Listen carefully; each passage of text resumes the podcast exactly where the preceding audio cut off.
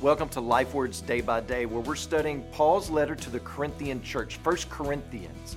And so far in this section that we're in, chapters 8 and chapters 9, if we keep with the contest metaphor that we've been discussing, the competition, the striving, the running, the race has been for Paul not to put a stumbling block for others to trip over.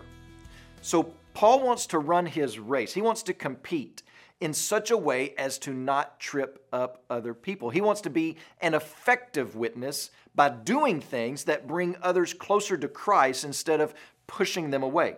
This is his whole point in chapters 8 through 10. He's trying to lead the Corinthians to live a life that is an effective witness for Christ. That's the race.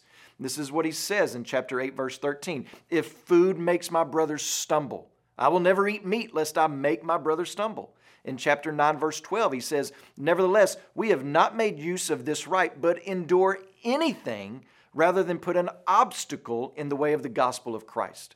Verse 15, he says, I've made no use of any of these rights.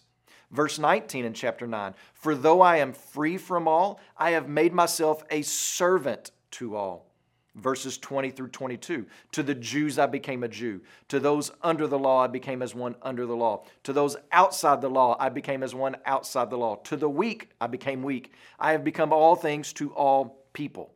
So, what Paul is saying is that our race, our contest, is being a faithful witness to others, whether or not we have this effective witness. And so, the question for us is how are we running?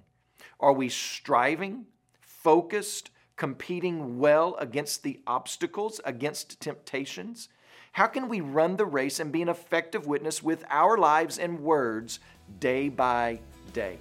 This is where Paul is going to double down in the next section. But as you pray today, would you please pray for Michael Barton and his family, our missionaries in Canada? And also remember the Grusi Life Word broadcast that's heard in Ghana.